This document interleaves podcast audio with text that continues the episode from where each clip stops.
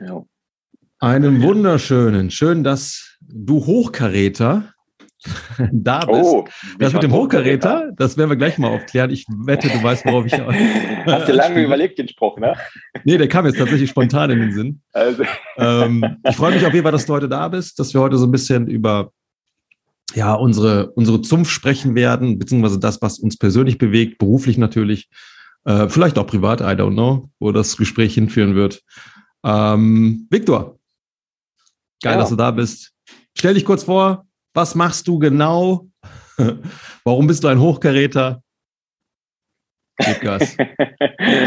ja, Manolo, danke, dass ich bei dir sein darf in deinem Podcast.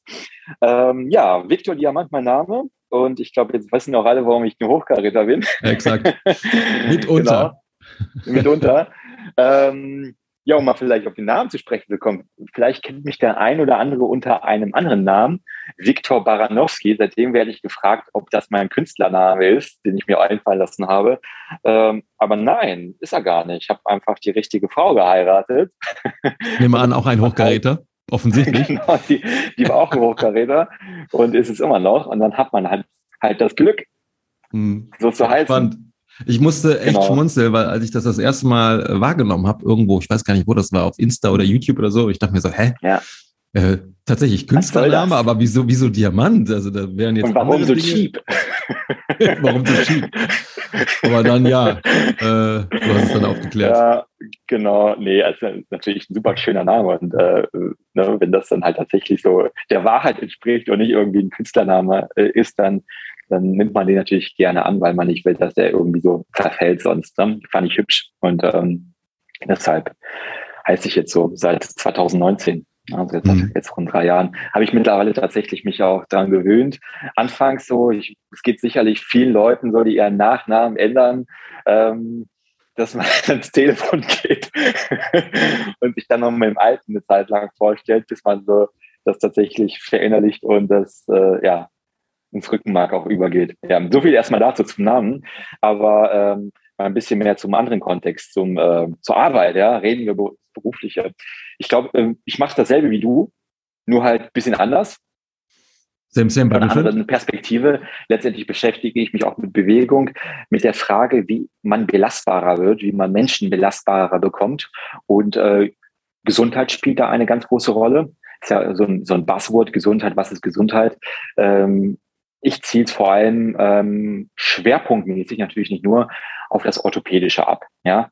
Und mhm. orthopädische das geht für mich aber ziemlich weit, weil wenn wir zum Beispiel auch, wir werden sicherlich über das Thema sprechen, Atmung, dann geht es sicherlich um auch die Biomechanik, also die orthopädische Belastbarkeit des Brustkorbs, wie der Brustkorb funktioniert, wie der Brustkorb sich bewegt, wo wir dann wieder bei der Atmung sind. Und wenn wir bei der Atmung sind, dann reden wir auch wieder über Hormone, in welchem, in welchem hormonellen Zustand sich der Körper befindet. Also da gibt es auch diese ganz großen ähm, Überschneidungsbereiche, wo wir wieder bei Stress wären.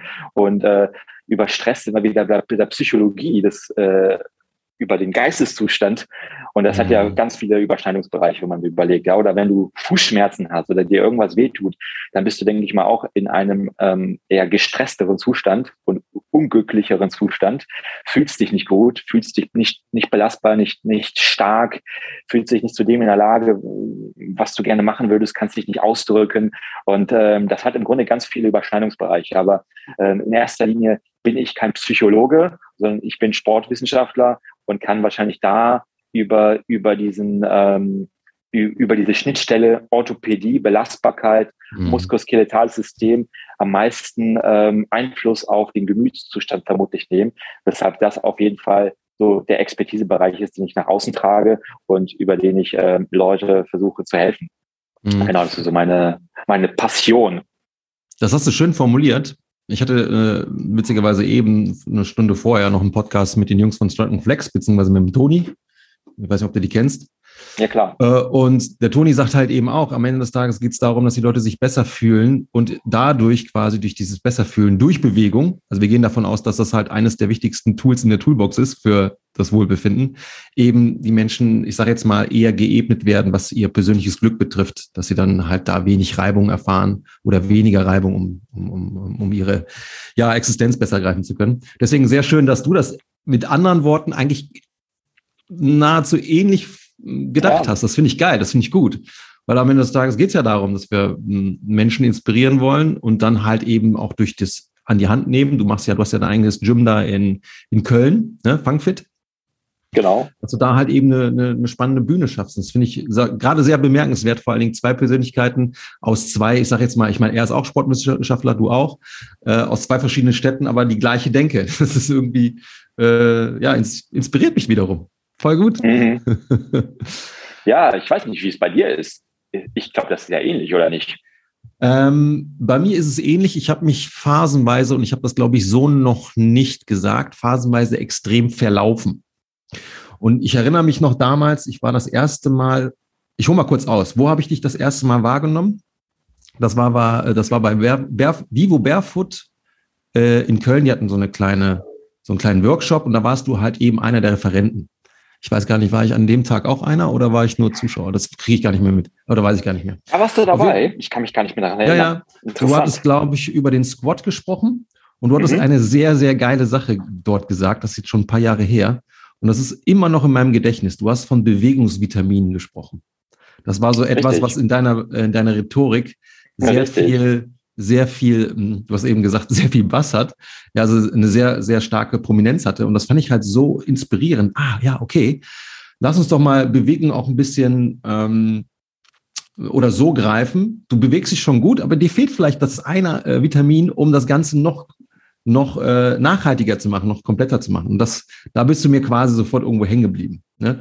Und dann hat es ja noch mal eine schöne Studie gemacht, da war ich ja auch dann ähm, mit Teil und da hast du auch so ein bisschen meine Reise mitverfolgt, weil ich erinnere mich noch damals, du hattest sehr viel ähm, äh, unilaterale Geschichten da äh, mit in deinem in, äh, in deiner Studien, in deinem Studienformat drin gehabt oder es, es ging sogar um, du kannst es besser formulieren, was war nochmal der, der Aufhänger der, dieser Studie? Ähm, ich sage mal ganz kurz hier, äh, kurzer Cut, wie einem Podcast auf, eine Stunde ungefähr. Hast du jetzt gleich einen Kunden? Okay, alles klar. Cool. Ich alles klar. Alles live mit. genau, ich sitze hier nämlich mitten im Durchgang. Ja. Kein Problem. Zur Studie nochmal. Das war der Vergleich ähm, der EMG-Aktivität beim einbeinigen Kreuzheben und beim zweibeinigen Kreuzheben. So genau, genau, wo ich dann ja. 16 Teilnehmer untersuchen durfte. Du warst einer davon. Dich mussten wir leider exkludieren aus der Studie. Aber trotzdem vielen Dank, dass du damals aus Düsseldorf den weiten Weg auf dich genommen hast, weil du hattest ja Schmerzen entwickelt, weil du gerade in dem in der Transition-Phase warst. Ähm, ich glaube, du hast eine Skoliose ähm, damals versucht anzugehen. Und das, da werden wir sicherlich später nochmal drauf äh, zukommen. Deswegen haben genau. wir jetzt auch nochmal miteinander Kontakt, weil ja. du mir jetzt wiederum hilfst, diese Reise ähm, ja, zu begleiten bei mir. Mhm. Darauf wollte ich eigentlich auch hinaus, dieses, diese Transformation, du hast es schön gesagt, diese Transformation. Ich hatte halt eben damals das Problem gehabt, ähm, ich hatte halt unheimlich viel Schmerzen. Ne? Ich hatte ja mit, weiß ich gar nicht mehr, 18, 19, 20 ja eben das, ähm, ähm, die Skoliose attestiert bekommen. Die war gar nicht so das Drama eigentlich, ähm, sondern das, was es mit mir gemacht hat, war das Drama. Ich hatte halt richtig Angst, weil der Arzt meinte nämlich, deine Wirbelsäule ist schon doppelt so alt wie du. Also du bist schon degeneriert von der Wirbelsäule her. Und das hat mir halt eben Angst gemacht. Um es kurz zu machen, ich bin dann in die Fitnesswelt rein, habe dann natürlich viel gemacht, um mich zu stärken, um der Wirbelsäule genug Halt zu bieten und, und, und. Aber ich wurde halt mit der Art und Weise, wie ich da trainiert habe, sehr einfältig. Ne? Dieser Struktur, äh, oder dieser Funktion, also eine, selbst eine Skoliose, eine funktionelle Skoliose hat ja irgendwo eine Funktion, ne? wurde ich aber nicht gerecht. Und das hat sich dann halt mit ähm, äh, Anfang 30 angefangen zu rächen und das spielte halt so ein bisschen auch mit in diese Zeit, wo wir beide das Vergnügen hatten mit der Studie. Und ich war dann halt in dem Moment echt fragil, weil ich habe dann schon angefangen, ein bisschen umzumodellieren, weil ich sehr viel, ja, dann auch gemerkt hatte, fuck, jetzt hast du zehn Jahre lang da Zeit investiert und irgendwie suboptimal, jetzt hast du Schmerzen. Dann habe ich angefangen, versucht, dem System irgendwie gerechter zu werden und hat es teilweise noch mehr geschmerzt. Ja, beziehungsweise ich mhm. kam damit gar nicht zurecht, ist ja auch klar, wenn ich irgendwie gefühlt drei Jahrzehnte in einem Muster bin und ich plötzlich anfangen möchte, von außen dieses Muster zu durchbrechen, das, das ist mir auch so ein bisschen um die Ohren geflogen. Deswegen hatte ich auch da im Kontext der Studie auch echt ein paar Schwierigkeiten. Ähm, und das war halt auch das Problem, was ich die nächsten Jahre danach hatte, immer in diesem, du musst das fixen, dieses fixen, jenes fixen. Also ich war gar nicht mehr zwingend alleine in dieser, in dieser Freude unterwegs, sondern fuck, mein Körper ist kaputt. Ich muss, ich muss dieses, jenes, solches handeln, damit ich wieder funktioniere, ohne zu erkannt zu haben oder äh, ohne zu erkennen. Ich bin eigentlich schon vollkommen. Ich brauche halt nur ein paar, und jetzt kommen wir wieder zu deinem schönen Wort, ein paar Bewegungsvitamine, die natürlich in dem Kontext ein bisschen schwieriger zu greifen waren. Und dann läufst du auch wieder runter, aber du löst dich von diesem Gedanken, dass du kaputt bist. Ne? Und da war ich halt lange drin. Und jetzt äh, hat sich das auch immer weiter wieder ähm, ausgewässert, dass ich sagen kann, ey, ah, cool, das mit der Skoliose ist eingetütet. Wir dürfen nicht mehr von einem, äh, von dieser Diagnose Skoliose sprechen. Wir haben ja eh alle eine. Ne? Du hast eben das Thema Atmung angesprochen. Wenn wir uns das Zwerchfell angucken, die Organe angucken, Herz, Leber und so weiter, sind wir sowieso nicht symmetrisch. Ne? Auch richtig. Ähm, und das ist auch in Ordnung so. Und eine gewisse Asymmetrie dürf, muss sein. Und damit darf es auch sein, wenn es von Natur aus so äh, so gewollt ist. Ne? Aber um, um das nochmal kurz zu Ende zu bringen, ähm, der Körper kann halt viel mehr, als wir uns tatsächlich ähm, vorstellen können. Und deswegen darf der Körper halt auch da diese Bühne haben, ja, zu wirken. Und wir dürfen teilweise äh, nicht diese, ich sage jetzt mal, Arroganz haben. Also ich darf jetzt nur für mich sprechen, da immer wieder reinfuschen zu wollen. Und da bin ich jetzt so ein bisschen wieder raus. Und wenn wir halt eben, und deswegen ist es geil, und da werden wir wahrscheinlich gleich darauf zu, äh, zu sprechen kommen, wenn wir so ein paar fundamentale Funktion, Funktionen uns angucken, wie zum Beispiel Atmung, oder vielleicht auch mal uns anschauen, wie funktioniert der Körper denn so äh, sinngemäß beim Gehen und und und, dann haben wir zumindest ein paar Sachen, die wir runterbrechen können und dann zum Beispiel auch ins Training wieder äh, mhm. implementieren können. Ne? Ja, definitiv. Und dann wird es halt spannend. Definitiv, das ist äh, richtig spannend. Und du bist da ja im Grunde mit deinem Thema, finde ich, Atmen und, und Gehen, das sind so deine, deine äh, Steckenpferde, wenn ich das so richtig erkannt habe bei dir. Kann man so mhm. sagen? Sagen wir mal so, das waren halt diese beiden Dinge, die mir geholfen haben, diese, diese, diese Torsion im Körper besser zu verstehen. Weil am ja. Ende des Tages, wenn wir halt mal uns Gehen angucken, sind wir die ganze Zeit in so einer Art Kreuzmuster. Ne? Die eine Körperhälfte macht während des Gehens was komplett anderes als die andere. Wir sprechen ja hier von Reziprok. Und als ich dann erkannt habe, okay, wenn ich jetzt zum Beispiel ähm, mir meine, meine, meine Wirbelsäule angucke, wir bleiben jetzt mal beim Achsenskelett. Okay, mhm. da macht die eine Seite vorzugsweise mehr mh, hm, gewisse Phasen beim Gehen als die andere Seite. Und so konnte ich das für mich so ein bisschen aufschlüsseln in Verbindung ja. mit der Atmung. Na, das heißt, das ist das, was ich eben meinte. Ne, wenn ich mir Grundfunktionen angucke, kann ich mir ein paar Sachen ableiten. Ne? Ja, Deswegen will ich sagen, absolut. für das Grundverständnis, wie ich zumindest meine Bewegung effizienter machen kann, ja, im Alltag sind diese beiden Ta äh, Themen halt einfach ultra wichtig. Ich würde mich jetzt davon tatsächlich gerne wieder so ein bisschen lösen und ein bisschen wieder in die freie Bewegungskultur reingehen, à la Ido Portal. Ne? Dann hat das nicht mehr den Hauptstellenwert, aber es hilft halt allgemein, Bewegung grundsätzlich zu verstehen. Was ich an den zwei Themen so wichtig finde oder toll finde, ähm, weshalb ich das gerade so aufgegriffen habe, ist, weil es meiner Meinung nach ziemlich nah ähm, an der, am, am Code dran ist, am, mhm. am Code des Menschen. Weil wenn wir also an der Ursächlichkeit des Menschen, wie er sich bewegt. Weil wenn wir jetzt zum Beispiel jetzt so die weiteren, ich sag mal, höher entwickelten Bewegungsformen angucken, nehmen wir zum Beispiel einfach mal das komplette Feld des Krafttrainings oder diverse Sportarten. Da bedienen diese sich ja immer wieder auch der Atmung oder des Fortbewegungsmusters, sei es gehen oder laufen.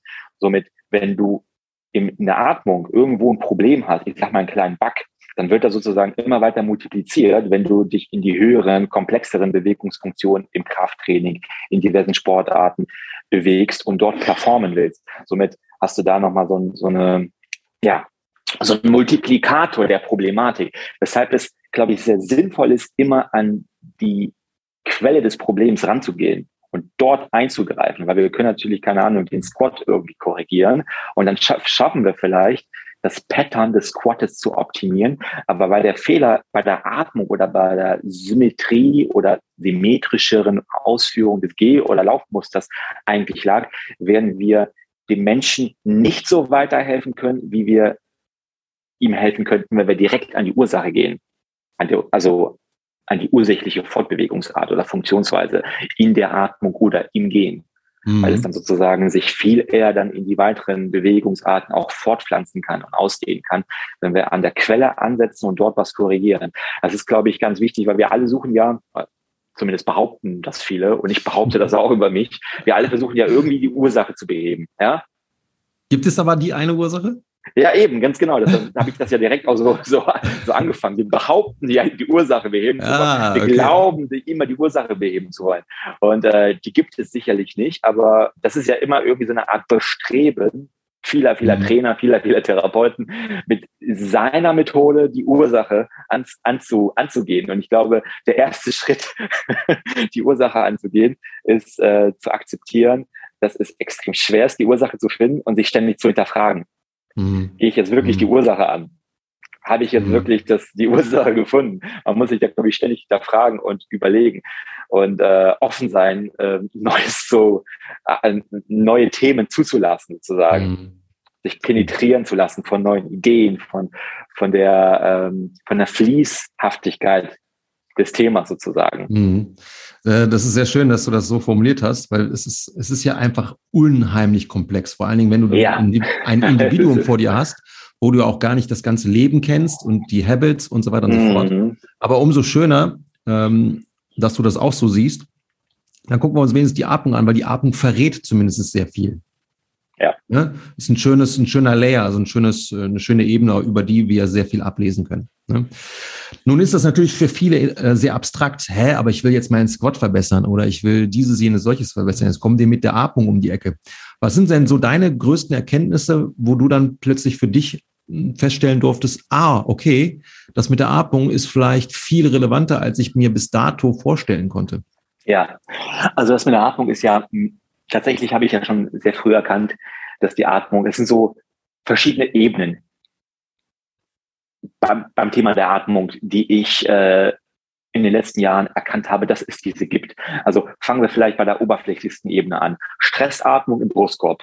Ja, das sind so, ich glaube, das, das kennt auch jeder, hat ja schon mal gehört, wenn man halt unter Stress ist, dass man halt Brustkorb dominant atmet, dass die Hilfsatemmuskulatur äh, im Nackenbereich verspannen könnte und dass man dadurch dann Probleme entwickeln kann, wenn man hier dauerhaft im Brustkorb atmet und gar nicht mal so diese entspannendere, vagusbetonte Bauchatmung praktiziert. So, das ist zum Beispiel eine Ebene ich sag mal, vielleicht eine relativ oberflächliche, meiner Meinung mhm. nach zumindest, ähm, auf dem man in, wo man in das Atemthema einsteigen muss. Dann gibt es nochmal eine weitere Ebene. Wenn man zum Beispiel jetzt geht, und ich, das ist so Art typisches 90er-Jahre-Denken, wie es vielleicht beim Squat damals war, Knie nicht über die Zehenspitzen hinausschieben oder Knie nach außen bewegen.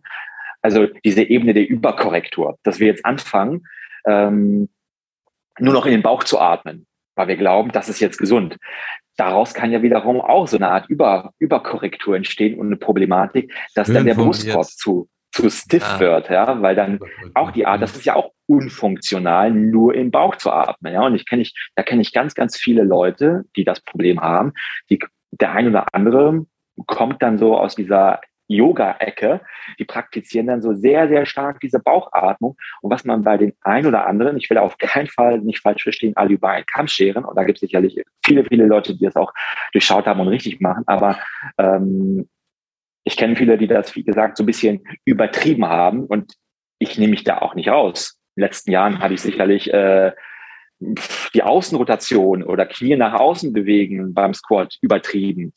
Das muss man alles so für sich hinterfragen. Aber wenn man beim Thema Atmung bleibend halt nur in den Bauch atmet, verliert man so natürlich ein Stück weit die, die Extensionsfähigkeit und die Expansionsfähigkeit des Brustkorbes. Und da wird der Brustkorb stiff. Das heißt, wenn man jetzt Yoga-Ass ist und den ganzen Körper beweglich ist, aber der Brustkorb kann sich nicht vernünftig weiten, hm, dann haben wir ein Problem. Mhm.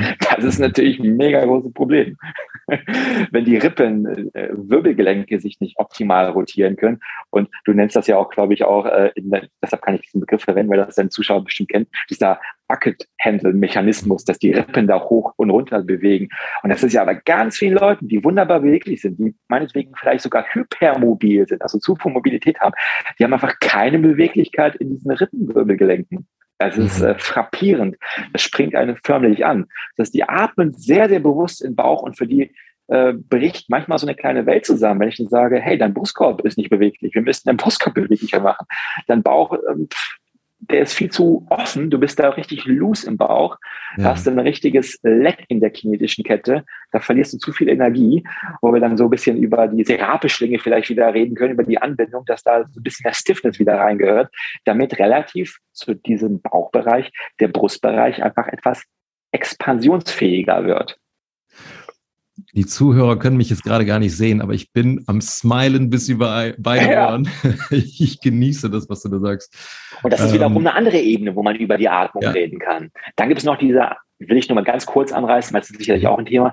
Dann gibt es die Ebene, wo ähm, wir über das Timing reden. Wann erfolgt die Bauchatmung und wann die Brustatmung? In der Regel wird eine, ein normaler Atemzug durch die Bauchexpansion eingeleitet und danach kommt natürlich die Brustexpansion nachgeschaltet.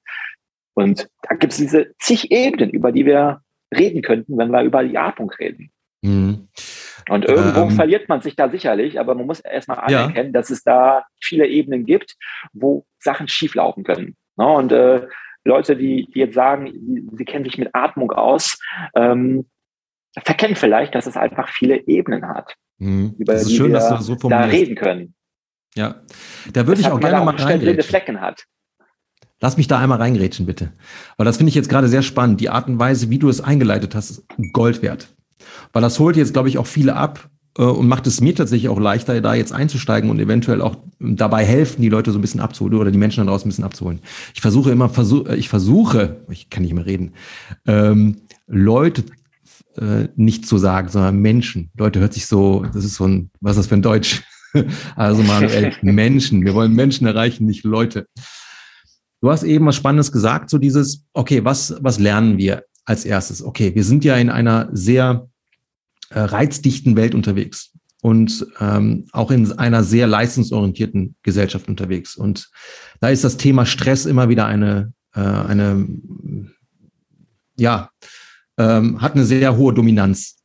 Ja, im Sinne von, ja, wir müssen gucken, dass wir den Stress wieder reduzieren und wir sind alle äh, hyperton und so weiter und so fort. Und ähm, dann kommt vielleicht eine Sache dann sehr schnell ins Spiel, okay, dann macht zumindestens die Bauchatmung, weil die Bauchatmung bekämpft quasi diese Symptomatik, die du durch den ganzen Stress im Alltag erlebst ähm, und macht dir das Leben wieder ein bisschen leichter. Aber das ist ja dann streng genommen, wenn wir das jetzt so betrachten, Symptombehandlung.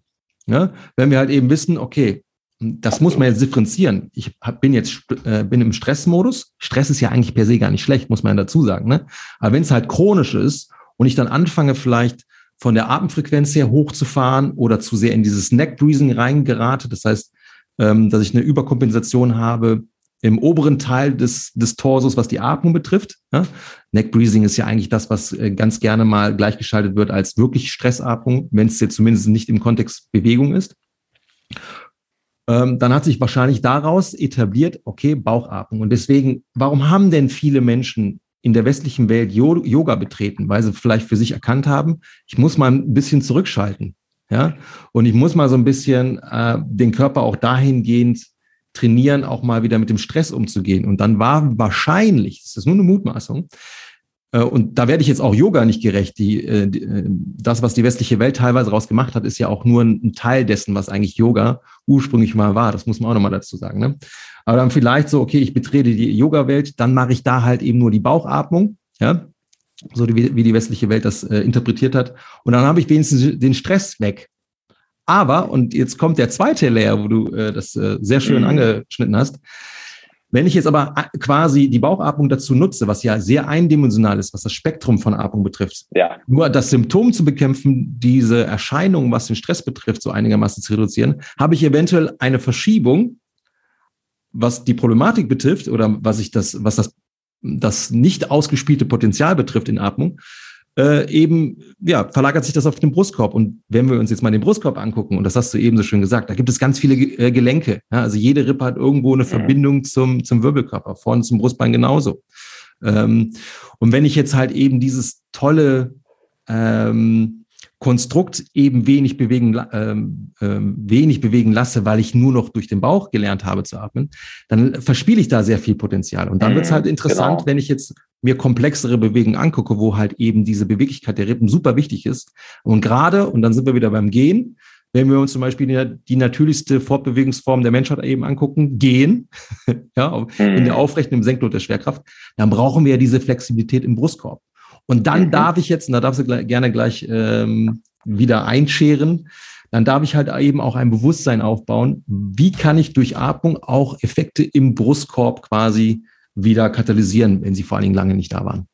Ja, genau. Also diese Beweglichkeit, die dadurch durch diese normale Atmung, sage ich ganz bewusst, ist ja einfach nur eine normale Atmung, dass wir zuerst im Bauchbereich expandieren und danach, wenn der Atemzug umso größer wird, dann der Brustbereich dazukommt. Das ist ja nur gesund, ja, dass die Atmung sich auch auf den Brustbereich ausdehnt und wir dadurch diese Beweglichkeit erfahren. Im Grunde ist das im Grunde jeder Atemzug ist Maintenance für die Gelenkigkeit der Rippenwirbelgelenke, für diesen Bucket-Handle-Mechanismus, den wir da haben, mhm. dass diese Rippenwirbelgelenke sich da bewegen und geschmiert werden. Genau wie Gehen an sich ja krasses Maintenance-Programm ist für die Bandscheiben, die da durchgewalzt werden, sich moderat bewegen, nicht in einem exzessiven, groß äh, amplitudigen Bereich ähm, der Rotation rein, aber einfach dieses kleine, sanfte Durchwalzen, wenn die Becken schaufeln, sich hin und her drehen, bewegen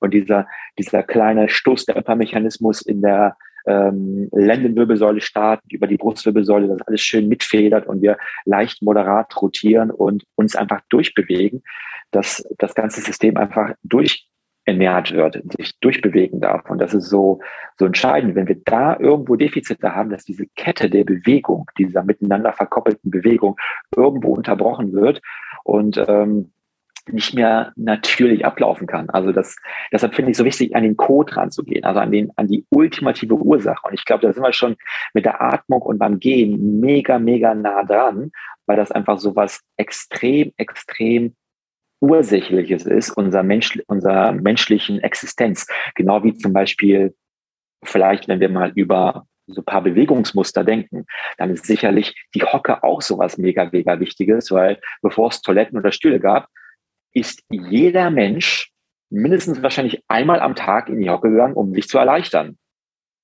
Mhm. Das heißt, du hattest da diesen Maintenance Faktor, wo du mindestens einmal am Tag, wenn du mal musstest, sozusagen in die Hocke gegangen bist. Und das, da bliebst du nicht irgendwie mega lange drin. Keine Ahnung, wie lange man halt so braucht. ja, damals hatten die Leute ja keine Zeit drin. Ne? Ein bisschen schneller, genau, als heute. Aber äh, du bist da halt reingegangen regelmäßig. Ja? Und es gab keine Tische. Du hast sehr viel auf dem Boden, bodennah gearbeitet. Du hocktest, während du vielleicht am, äh, am, am Lagerfeuer saßt und da gegessen hast oder so. Und ähm, du bist ganz häufig in diese Position rein. Und ich glaube, wenn das dann irgendwann fehlt, entwickeln ja ganz viele Menschen böse, böse Probleme. Und ähm, ein Kunde hat mich darauf nochmal aufmerksam gemacht, nochmal eine ganz andere Perspektive, womit viele ältere Menschen zu kämpfen haben, die tatsächlich ähm, deswegen sterben, weil sie ganz einfach vom Schließmuskel her undicht werden, wenn sie da nicht richtig funktionieren. Dann, weil das natürlich ein Problem ist und mit Scham behaftet ist, dass sie da unten hin undicht werden, sei es jetzt aus, aus welcher Öffnung jetzt auch immer, dann trinken sie weniger. Und im Alter dehydriert man ja ohnehin mega, mega schnell. Und wenn du dann noch on top weniger trinkst, kann das tatsächlich krass bis zum Tod führen. Also du kriegst dann schlimme Erkrankungen viel, viel schneller katalysiert, weil du einfach weniger trinkst. Als älterer, älterer Mensch dehydrierst du generell ja viel schneller, hast du ja generell Probleme, deinen Wasserhaushalt zu halten. Und wenn du dann auch noch weniger trinkst, weil du Angst hast, äh, keine Ahnung, dass du undicht bist und da Wasser verlieren könntest, ähm, durch den Anus oder durch äh, ähm, dein ähm, Urin, Uriniermuskel, dann mhm. Ist das ein ganz schnell riesengroßes Problem. Und äh, ja, dann nimmt man sich wahrscheinlich, wenn man dort Probleme hat, paar Jahre seines Lebens. Weil man einfach früher an bestimmten äh, Ursachen, die damit assoziiert sind, dass man Wasser verliert, sterben kann. Mhm. Ich glaube, das hat jeder, äh, jeder schon mal gehört. Nee, ich trinke jetzt nicht viel, weil ich habe jetzt keine Möglichkeit, auf Toilette zu gehen. Habe ich öfters mal gehört. Ja, ja wenn klar. ich mir das Mit mal hochrechne. Mit ja. 40, 50 kein Problem. Aber wenn du 80 bist und du bist schon krank und dann kriegst du ja. zu wenig Wasser, das ist natürlich tödlich dann. Ja, vor allen Dingen in Kombination mit diesem Schamgefühl. Ne? Das stelle ich mir jetzt ja. gerade echt, äh, also danke für diese kleine ähm, äh, für dieses kleine Zoom in diese Welt. Beschäftigt uns ja aktuell noch nicht. Wir sind ja noch ja. relativ jung. Aber das ist natürlich für viel, da redet ja auch kaum einer drüber. Ja?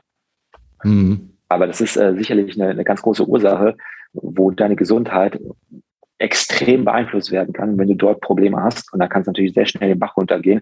Wenn es dann mal plötzlich heiß wird und du, keine Ahnung, vielleicht noch leicht dement bist, das vergisst und auf einmal wird schwindelig, du kippst um. Mhm. Du hast ein Problem. Ne? Das ist schon echt heftig. Wie könnte denn jetzt das Thema mit dem, weil du jetzt Schließmuskel gesagt hast, ich würde jetzt mal das Ganze ähm, unterordnen unter Beckenboden. Wie könnte das jetzt mit Atmung zusammenhängen? Weil jetzt finde ich diese Schnittstelle eventuell sehr, sehr interessant. Vielleicht wird jetzt der eine ja. oder andere Zuhörer noch mal ein bisschen, ja, aber da bisschen hellhöriger. Fall. Ich glaube, da hast du natürlich noch viel mehr Expertise, aber das durfte ich auch mittlerweile durch die Arbeit mit dir lernen, dass da ja auch ganz wichtig ist, äh, nicht zu vergessen, dass die Beckenbodenmuskulatur ja auch bei der Atmung eine wichtige Rolle spielt. Und ähm, die Bewegung der Beckenschaufeln, aber da kannst du sicherlich viel mehr zu erzählen. Ja. Ich überlasse dir damit mal die Bühne. Ja, ähm, also lass uns das mit dem, mit dem Beckenschaufeln erstmal außen vor lassen. Ich glaube, was halt eben, wer sich da noch, wer, wer das noch nicht gehört hat, der wird jetzt eventuell mh, mm, ja sehr interessiert sein. Okay, der Atemmuskel Nummer eins, welches ist das? Zwerchfell. Selbst das kennen noch nicht mal viele und ich finde das sehr, sehr, ja, sehr spannend, ja, ja, weil eigentlich der Zwerch, äh, das Zwerchfell, und wir sprechen hier auch von einem Diaphragma, also Brustkorbdiaphragma, also das kann man sich vorstellen wie so ein Zelt, ja.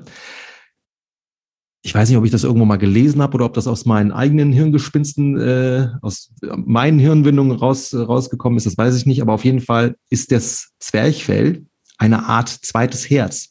Weil wenn das mal im Stillstand gerät, haben wir ein Problem. Wenn das Herz stillsteht, wissen wir, okay, dann ist die Blutversorgung im System und damit halt auch der Sauerstofftransport und so weiter und so fort äh, ähm, nicht mehr möglich. Wir werden sterben. Und wenn das Zwerchfell für die Belüftung der Lunge halt nicht mehr arbeiten kann, dann haben wir auch ein Problem. Deswegen ist es für mich ein sehr, sehr wichtiger Muskel. Und das Zwerchfell oder dieses Diaphragma hat halt eben eine Art Gegenspieler. Ja, also einen, ein zweites Diaphragma und das ist halt eben der Beckenboden. Und wenn wir halt eben wissen, und das ist so eine blöde Floskel, aber am Ende des Tages, sie hilft einem nicht weiter, das ist das Problem. Alles mit allem verbunden.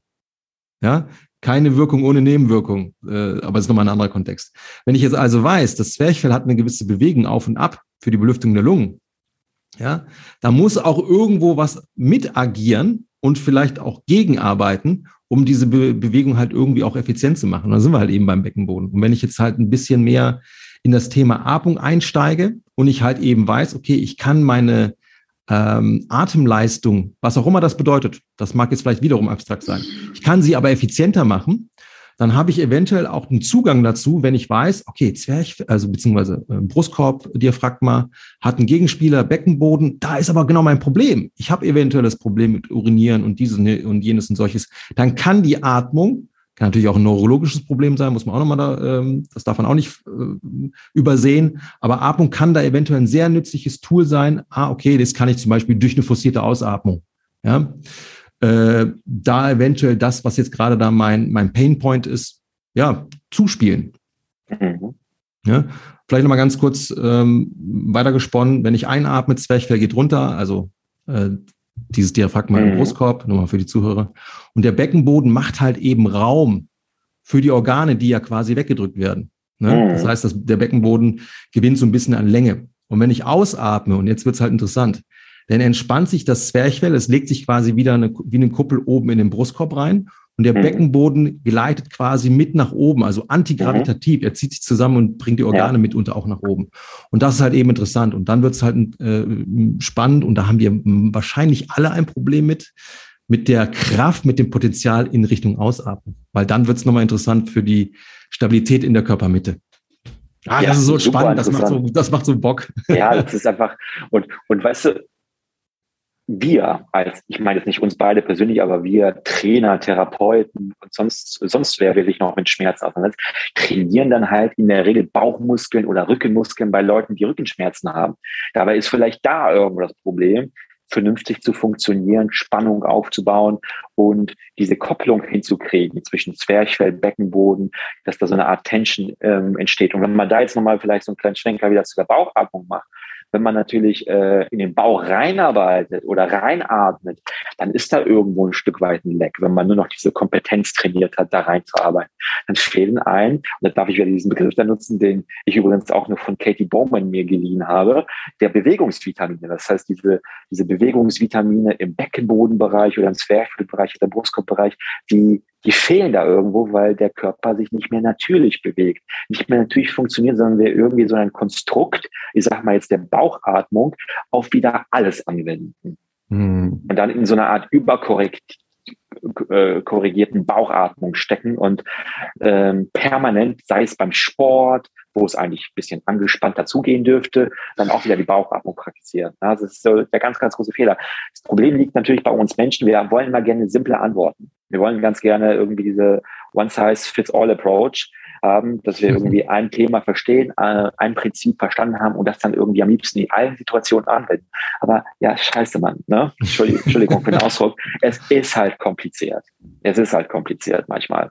Es gibt halt manchmal nicht so diese, diese ähm, diese Strategie, dass du jetzt irgendwie alles foam rollen kannst oder alle Schmerzen weglegen kannst. Es ist halt kompliziert. Ja? Manchmal musst du halt atmen, manchmal musst du halt kräftigen, manchmal musst du halt dehnen, manchmal musst du halt irgendwie koordinativ dein Nervensystem herausfordern und ein Bewegungsmuster, was bei dir eingeschliffen war, wieder aufbrechen und dich einfach nur mental lernen, wieder anders zu bewegen, anderen Achsen zu bewegen, damit du deinen Schmerz nicht provozierst. Deshalb, ähm, ja. Und manchmal musst du operiert werden. Ist halt auch einfach so. Manchmal musst du operiert werden manchmal musste, muss der Orthopäde oder der Chirurg schnippeln. Ja? Ist halt auch mhm. manchmal so. Ja. Nicht alles ja, kannst du wegdehnen, wegtrainieren, wegatmen. Manchmal muss halt der Neurologe dran oder manchmal muss halt der Psychologe dran. Es ist halt einfach komplex, je nachdem, wo die Ursache liegt. Mhm.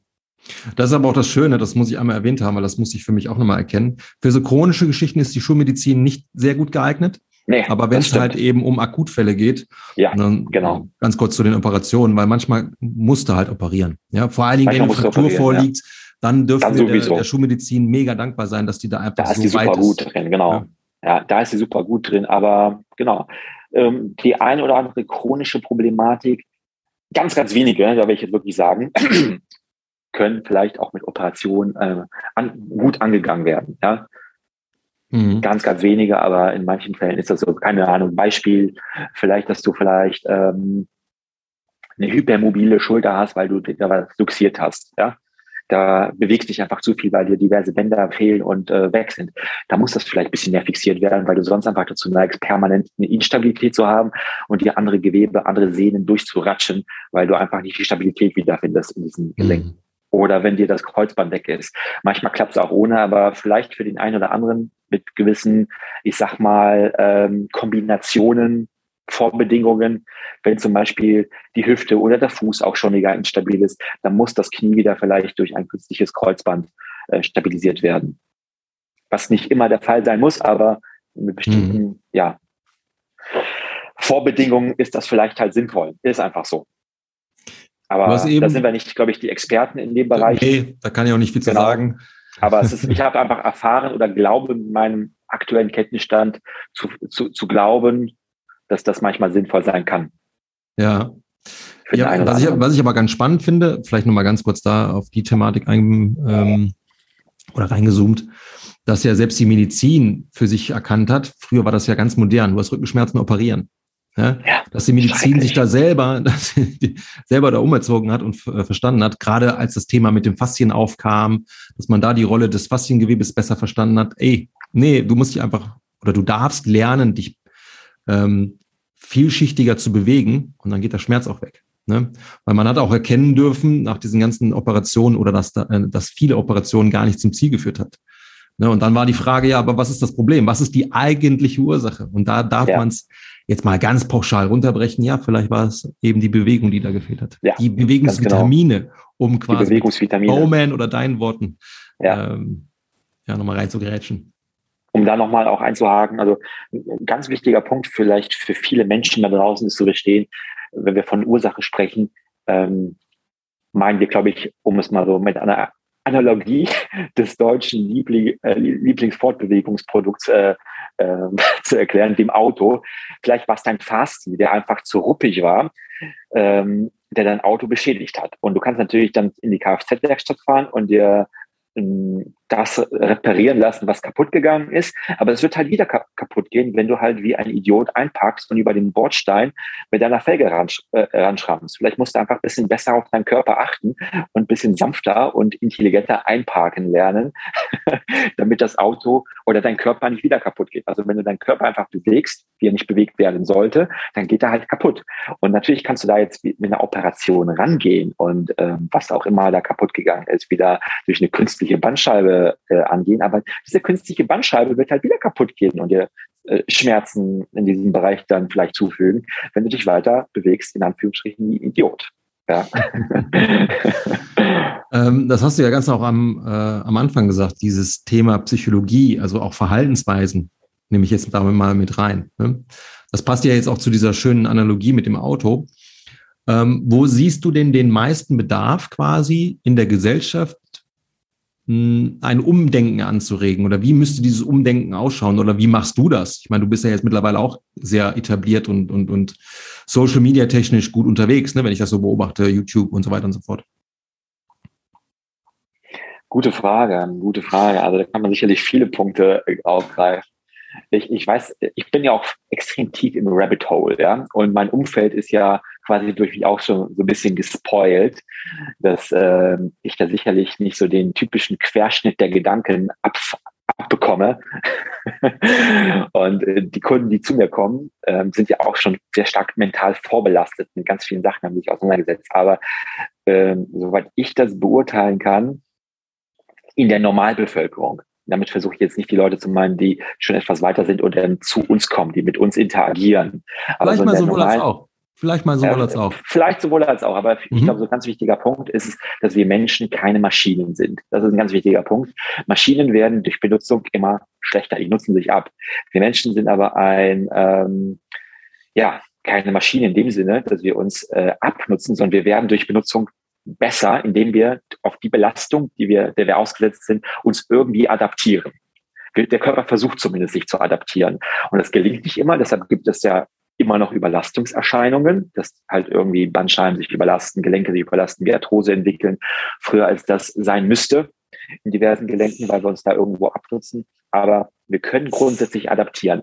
Und irgendwo gibt es da die, diese, diese Balance zwischen optimaler Benutzung des Körpers und deshalb da wieder die Atmung oder Fortbewegung da so als, als, als, ähm, als irgendwie ursächlich und sehr, sehr nah am Code des Menschen zu nennen, die da sehr, sehr wichtig sind. Und irgendwann später kommen dann gleich Krafttraining und andere Bewegungsformen und so weiter, die da sehr sinnvoll sind und eine gute Belastung für den Körper äh, darstellen, um den Körper adaptieren zu lassen, damit er belastbarer wird. Also das ist, glaube ich, ganz wichtig zu verstehen vom Mindset her, dass wir uns bewegen müssen, um uns auch in Zukunft weiter bewegen zu können, dass da keine negative, normalerweise, wenn wir uns gut bewegen ursprungsnah bewegen, keine negative Überbelastung stattfindet. Mhm. Das ist, denke ich mal, so ein Punkt, den man nennen kann. Und äh, ja, das ist, glaube ich, ganz, ganz wichtig.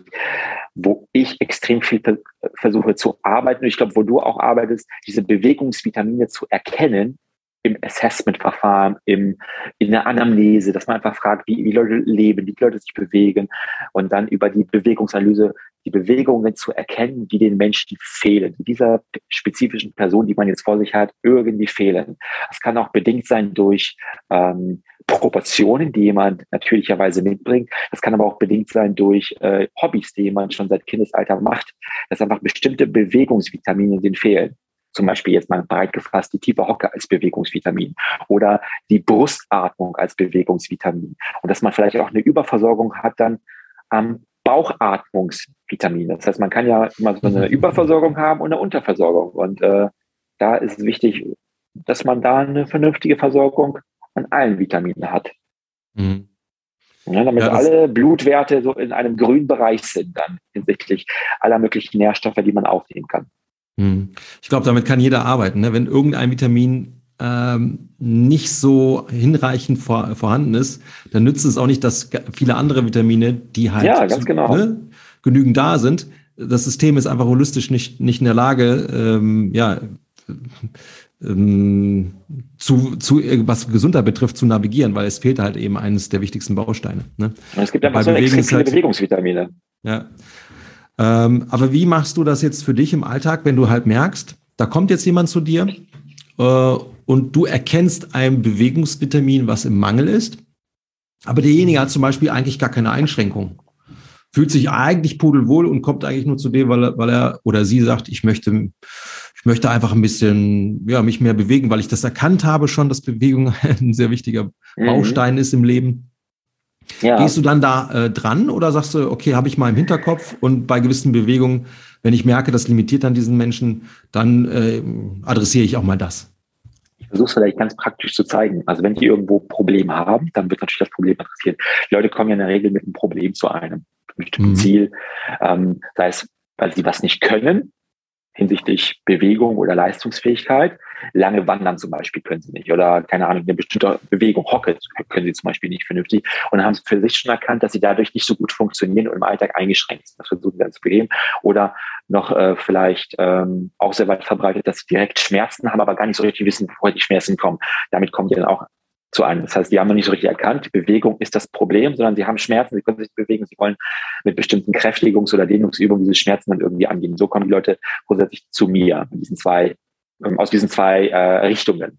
Mhm. Und äh, in beiden Fällen versuche ich denen zu erklären, wie das miteinander zusammenhängt, weil das ja alles sehr ein bisschen, also jeder weiß, dass man zum Zahnarzt gehen soll, dass die Zähne regelmäßig geputzt werden müssen. Aber nicht jeder weiß, dass bestimmte Bewegungen wichtig sind, dass man einfach eine bestimmte Beweglichkeit im Brustkorb braucht, um vernünftig zu funktionieren. Und wenn man da irgendwie was nicht hat, was natürlich wäre, dass man dann woanders kompensiert. Und das versuche ich den Leuten dann an klassischen Beispielen zu zeigen. Dass man zum Beispiel, jetzt, wenn wir über den Brustkorb reden, wenn der Brustkorb ähm, sich nicht expandieren kann und im Bauchbereich keine Anbindung der unteren Rippen e-, entsteht, dass man vielleicht dann im lumbalen Bereich, also im Bereich des unteren Rückens, einfach zu wenig Stabilität irgendwo hat und da zu viel Bewegung entsteht. Und meistens tut es dann da weh, wo es sich zu viel bewegt, nicht da, wo es zu stiff ist. Sondern oh, der Bereich, der stiff ist, ja. Der Bereich, der stiff ist, der steif ist, der, der tut ja nicht weh, der kann sich nur nicht richtig bewegen. Der ist ja im Grunde wie, wie in, in Gips gepackt. Der kann sich ja gar nicht verletzen, der ist ja steif.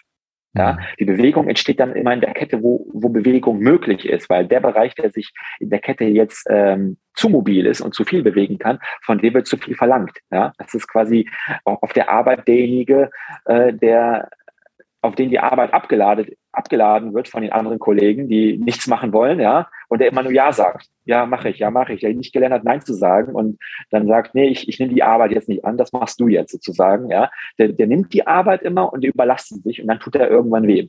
Und äh, das versuche ich den Leuten halt möglichst äh, plastisch zu erklären und an, an konkreten Bewegungsbeispielen zu zeigen und auch zu zeigen im Spiegel, dass die sich tatsächlich auch da dann zu viel bewegen. Und dann macht oftmals Klick und äh, dann ist die Compliance natürlich auch viel besser.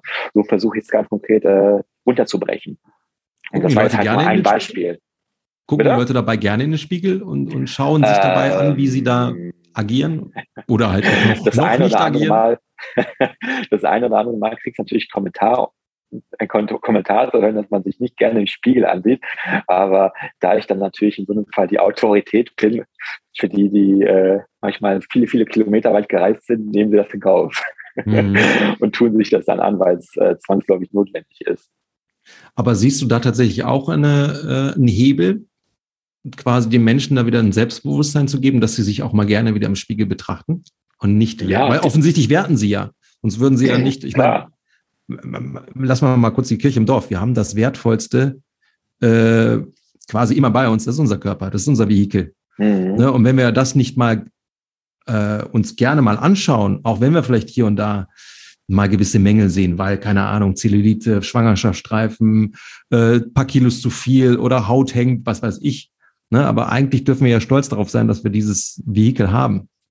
Und wenn du dann halt jemanden hast, ich kenne das nämlich auch so ein bisschen aus meiner Arbeit, der will aber gar nicht diesen Körper in irgendeiner Form betrachten, dann ist doch die große Frage, haben wir vielleicht auch da einen Hebel, woran wir äh, ziehen können? Was ist so deine ja, sicherlich. Sicherlich, das ist wahrscheinlich so eine Art, ähm, per, also dieses, dieses Problem resultiert ja nicht selten aus einer permanenten Ausblendung eines bestimmten Körperbereichs oder des gesamten Körperbereichs. Man muss den Körper auf jeden Fall wieder lernen zu fühlen und äh, wahrzunehmen und zu, zu sehen, wo sich was bewegt.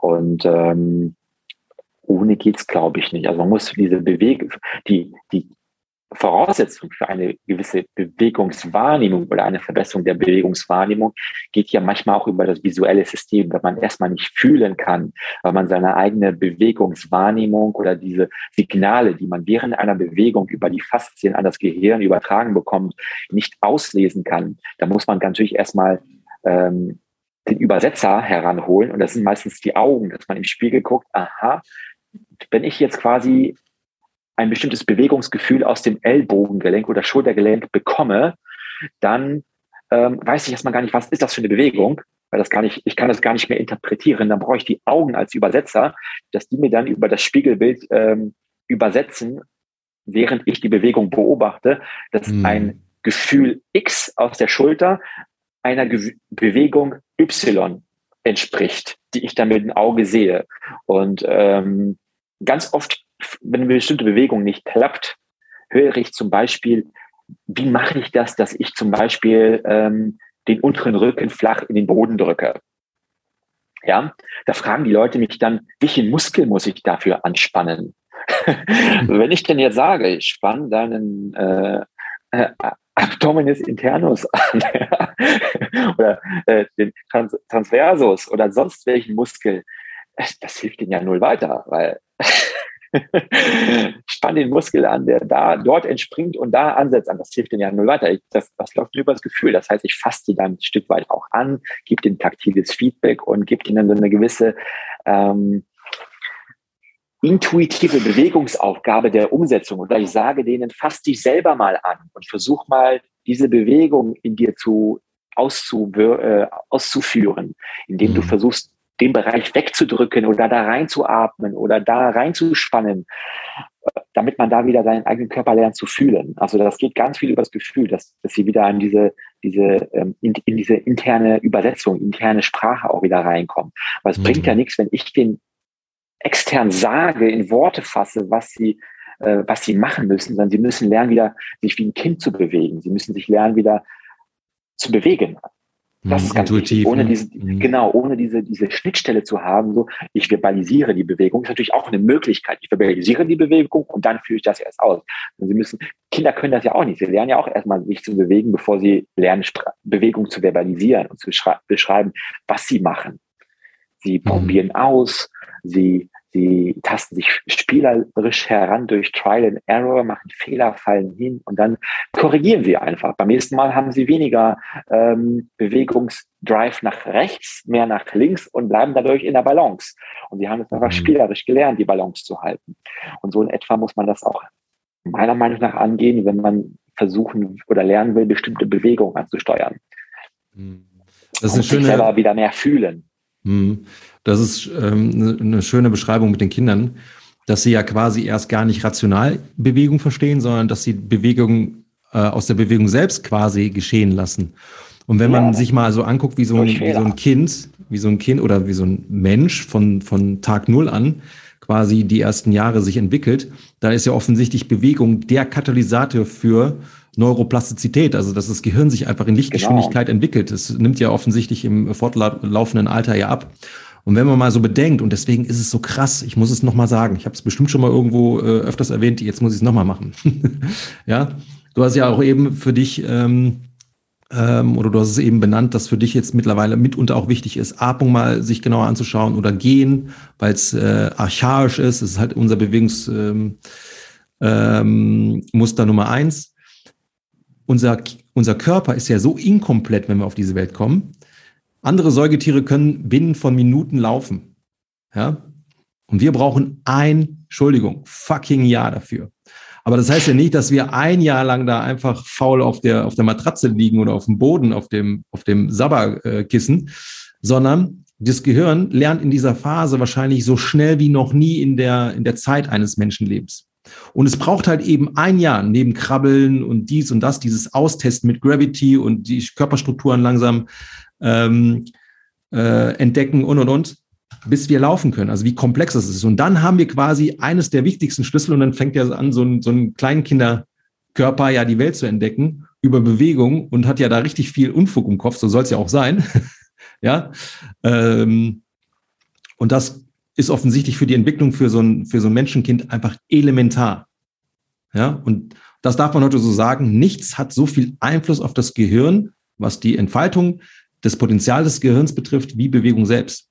Und wenn wir halt, das ist halt eben so spannend, deswegen, das ist für mich jetzt momentan auch so ein Thema, wir können sehr viel über Bewegung reden, da sind wir wieder quasi im Neokortex unterwegs, viel im Ratio, ja. aber unser System ja. braucht halt eben auch genau den Gegenpart, ey, let's feel it. Und deswegen finde ich es mhm. so schön, dass du sagst, ich möchte den Menschen, wie auch immer, das kann propriozeptiv sein, ja, ja. Äh, oder halt so eine Inner Work oder halt eben auch über das, über den Spiegel, über das visuelle System, die Möglichkeiten einfach oder den Menschen die Möglichkeit geben, viel mehr Selbstverantwortung, nee, nicht Selbstverantwortung, ja, vielleicht auch und Selbstvertrauen und, und Selbstwirksamkeit zu geben, dass sie halt eben dieses tolle Vehikel, wie ich es eben so schön äh, genannt habe, einfach besser, ähm, besser nutzen können für den Alltag, für den Sport, fürs Leben. Ja. Die Möglichkeiten sind einfach sehr, sehr groß, auf jeden Fall. Ja. Ich finde es einen best, wesentlich besseren Zugang. Natürlich kommt man, wenn man, keine Ahnung, die Kniebeuge lernt, und dann so ein gewisses Grundalphabet oder Grundvokabular dann hat, ähm, hinsichtlich seiner Bewegung nicht vorbei, technisch zu werden und vielleicht mal ganz konkret zu erklären, was man machen muss, was man anspannen kann.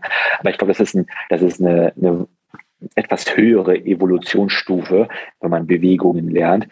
Wenn es um so basale Sachen geht, glaube ich, ist, kommt man ums, ums Fühlen nicht vorbei. Das ist so die, mm.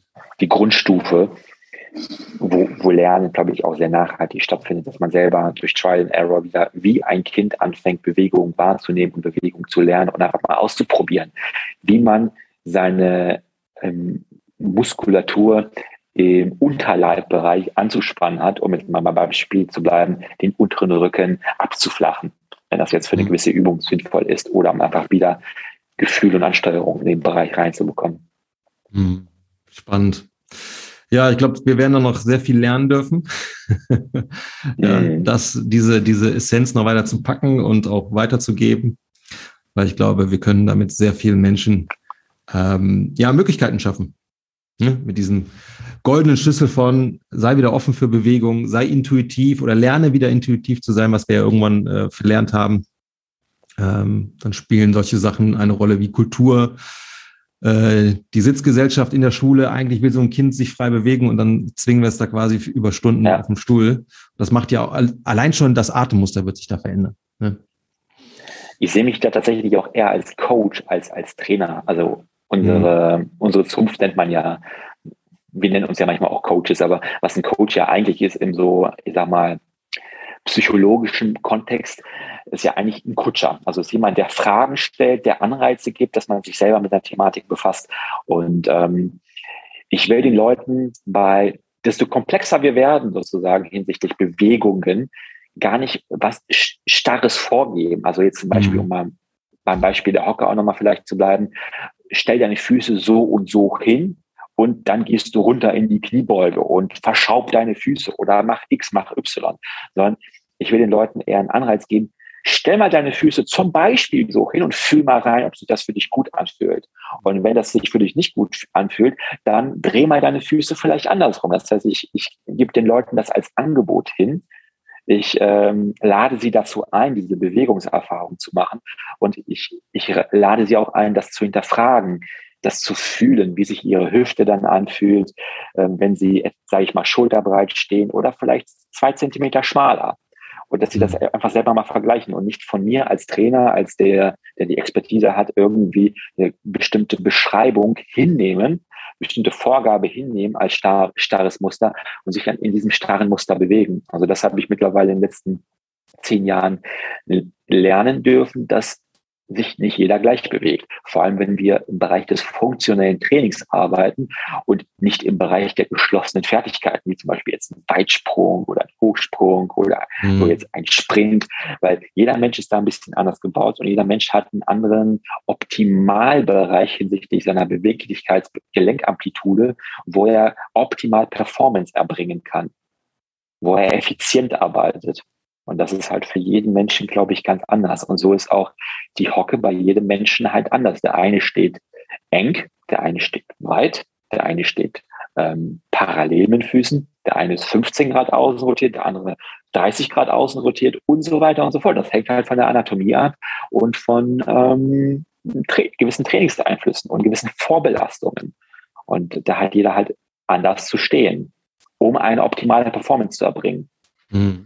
Was mhm. nicht heißt, dass man nicht auch anders stehen kann, aber es ist vielleicht dann weniger optimal. Oder wenn man bestimmte Vorbelastungen schon erfahren hat, dann profitiert man vielleicht von einer etwas starreren Position, um effizienter, smoother zu arbeiten mhm. und mehr Load oder Volumen in dieser jeweiligen Position ähm, erfahren oder ähm, ja, erfahren zu dürfen oder ausführen zu dürfen. Ja, am Ende des Tages ist es die Erfahrung. Mhm. So, mein Lieber, ich gucke gerade auf die Uhr. Ich glaube, du musst. Genau, ich, ich schiele auch schon die ganze Zeit drauf. Gibt, genau. es, gibt es noch etwas, was du gerne zum Abschluss, Abschluss loswerden wollen würdest? So kleines, als kleines Fazit für das Gespräch oder was dir noch grundsätzlich auf dem Herzen liegt oder eine Lebenserkenntnis? Dann Boah. sprich jetzt. so, ich glaube, da habe hab ich, glaube ich, jetzt ganz viel schon von mir gegeben. Das hast du, ja, das stimmt.